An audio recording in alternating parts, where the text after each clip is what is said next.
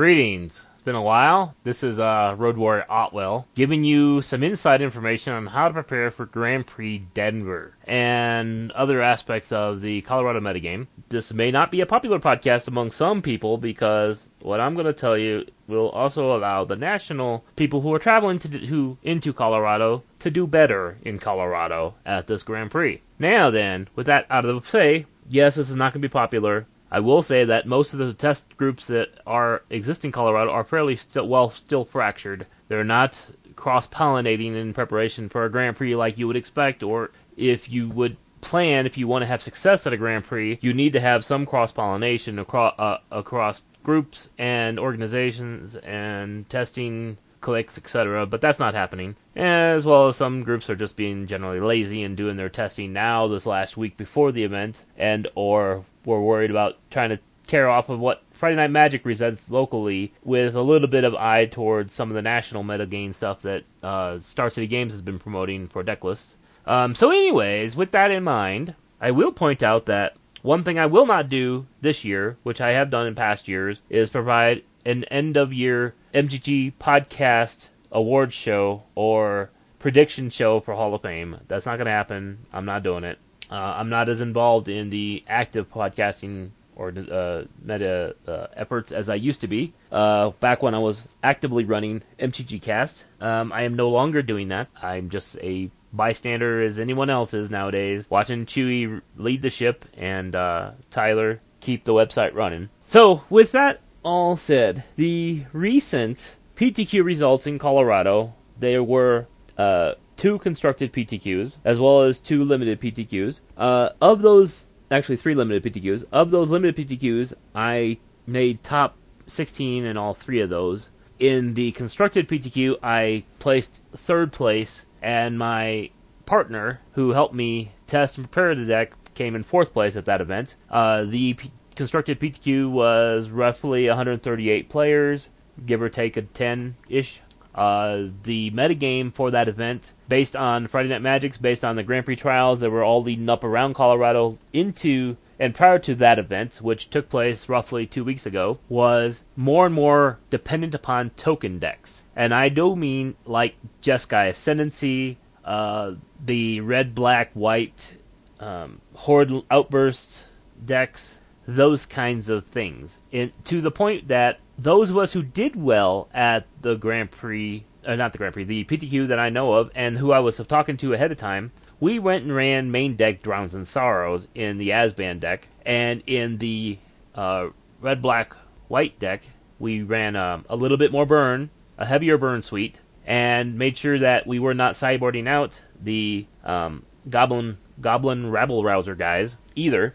Uh, having talked to it, I am one of the last remaining players who still believes in the uh, the purity of prison, and I had to give up on that for this this particular standard metagame that is just not viable. So going to the stores, doing well miscellaneous uh, miscellaneous events with that event, I eventually gave up. Paul convinced me to try a different deck. I came to the conclusion that of Jeskai, of Sultai Reanimator, of uh, the Hordeling Outburst decks, and Abzan, I decided to play a more controllish version of Abzan going into that PTQ. Uh, running, running four Drown in Sorrows main deck, running three Utter Ends main deck, and running a Brahma, uh, three Brahmazas in the main deck as well, as part of the normal suite of, you know, Thoughtcast, I mean Thought Thoughtseize, not Thoughtcast, uh, Thoughtseize and Siege, Siege Gang Rhino, etc., etc., etc. In the end, uh, the only match that struggled with was I came across the Ascendancy combo deck that tried to mill me out in one turn and did so successfully. But with my sideboard, I was able to stop that games two and three.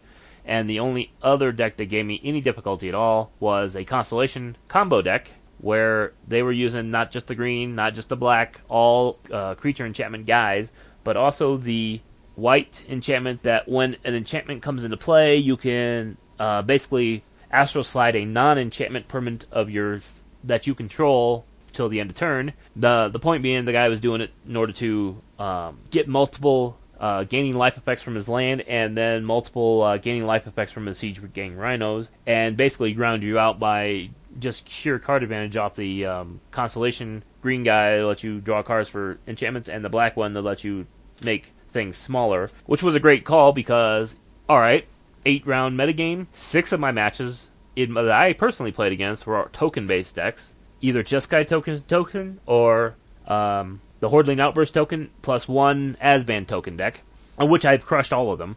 Uh, going into there and all the GPTs, the Jeskai token decks were just breaking loose from the World Cup slash Pro Tour events. Uh, a lot of people point back to some of the Japanese players for developing. that one going into this, into that event in the last week and at the GPTs and the FNMs, that spiked up in huge popularity and become became the most played deck of the last week prior to the PTQ. Since that time, in the past two weeks, the popularity of the deck has has been steady or growing. Abzan has been steady and growing.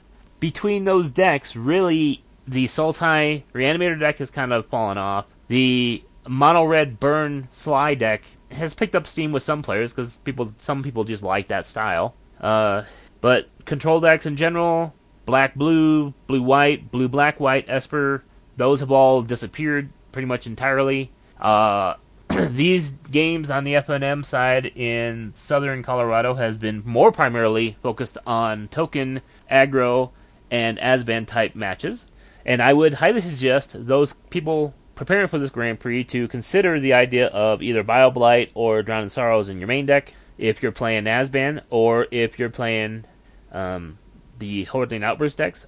Or if you're going to play the red, then I would say Anger in the Gods must be available to you in quantity, as well as an Abzan needs to be more concerned with um, handling the mirror heavier in the sideboard, as well as handling the token decks heavier in the main deck. At least that's my call, my personal opinion. I am going to walk in with a better sideboard for Abzan, and I am certainly going to be running the Drown Sorrows main deck still myself. And I intend to uh, wreak some havoc among the uh, GPT or GP uh, metagame with this with that fact, knowing that Colorado typically has far fewer people traveling in from out of state than your grand, than your average Grand Prix, just because of difficulty and time of year that these Grand Prix take place. Therefore, plan accordingly. I would suggest reviewing the recent Star City Games deck lists with a focus towards what the token decks have running, as well as the winning decks. I would also suggest looking at mtgdecks.net as a good source of decks. Uh, besides, because because Wizards doesn't seem to update their standard metagame uh, PTQ results list and hasn't touched it since mid-November at this point. So even the deck that I played is not listed, or the Constellation combo deck that won our PTQ and did not lose a match the entire day. By the way, um, went, which went um, six and zero, oh, then draw the last two rounds to go in as first seed, and then proceeded to close out the deal. That green, black, white uh, almost entirely creature based uh, enchantment creature enchantment based deck combo deck. The other decks that made our top eight were a Hordeling Outburst deck, uh, two Jeskai token decks, my Abzan control deck, another Abzan aggro deck, and a Constellation deck. I remember it might have is that seven eight? That's if that's seven, then maybe there was one more Jeskai deck. In any case, the top, the remaining part of the slots nine through sixteen were heavily dominated by Ascendancy decks and uh, a few Hordeling Outburst decks, and the rest were, were Abzans as well. So, m- mostly more aggro than it was control. Mine was a control style.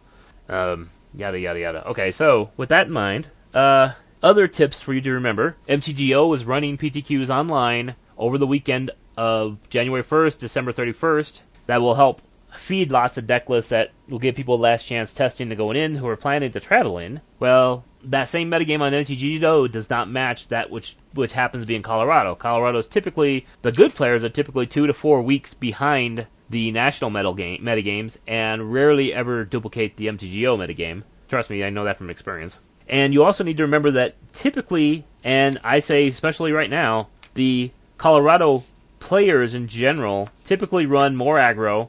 They're heavier aggro. I used to say it was roughly a 30% more aggro, than your typical deck. But in this case, I would say probably 30% more tokens slash aggro in this concept. But in general, Colorado is just a more aggro, just a more aggro field to play in. And if you're coming in as a competent control player, you can do well. But you have to remember, you have to be well tuned to deal with the fact that sometimes the deck will stumble, and and those of us who used to be the the heavy control players have basically all given up on black, blue, or Esper and have all migrated over to an Abzan type deck just because, as much as we hate to swing with creatures, it's the only way we can win the game nowadays.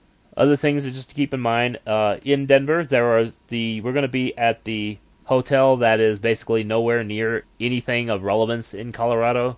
It's 10 miles south of the airport, 10 miles east of town, more or less. It is the Crown, uh, the Crowne Plaza. It's not a good place. There is walking distance food. However, there isn't anything to do that is Colorado non-magic specific in the area of where you're traveling in at and be playing at. So if you want to plan for things like that, you have to actively have someone who has access to car and a means and motivation as well as an agenda and a time in order to fit that kind of stuff in, or you're going to have to fit it outside of the Grand Prix confines itself, time wise, because it's just not viable for going out there to have there. However, if you do make the trouble, there's a lot of excellent excellent places to go eat, like uh, Fiojo uh, Brazals, which is basically uh, unlimited meat on swords served to your table for a single price. There's other places, that, and and I will swear that as much as uh, Flores may love Katz in New York, there is a better sandwich shop in Denver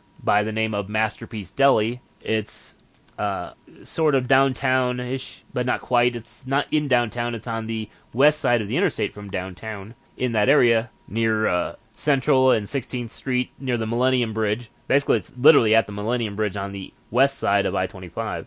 Masterpiece Deli is an amazing stop for those who have the time and interest in trying probably the best deli sandwiches this side. I would say in the U.S., if not just this side of the Mississippi, but I think it's on par or better than Katz's personally. But there are some differences. These are more custom, unique flavors as opposed to Katz, which specializes in things like pastrami. So, um, with all that in mind, uh, I'm planning to be at the Grand Prix. i am going to be attending as the uh, um, I paid for my um, hundred dollar entry fee. The event is being capped at 1,300 players. If last I checked, it has not yet reached that cap on on pre-registrations. But if we do, we would actually be the largest Grand Prix that Denver has ever seen of the out of four. So uh, they've already had four previously. The last Grand Prix was a legacy-based one, which I also day two at playing a humility control deck in Legacy, and so you know. I have to say, at least I have some idea what's going on around here if I can pull that off with that particular deck, of all things. But with that in mind, this is Road Warrior Otwell. I'm sure I will hear from others, and if you see some of the better players like, oh, Nick Bonham, the Jin, or uh, Adam Yost, or uh, Paul Bradford, uh, be very wary. They are some of the uh, better players in the state. However, the state does have a lot of good average players, a lot of solid players. It just lacks in marquee talent, um, especially since now that Conley Woods is basically a non factor in the local magic scene and doesn't do well locally either anymore, um, et cetera, et cetera, et cetera. All right, with that, this is Road War Otwell signing out.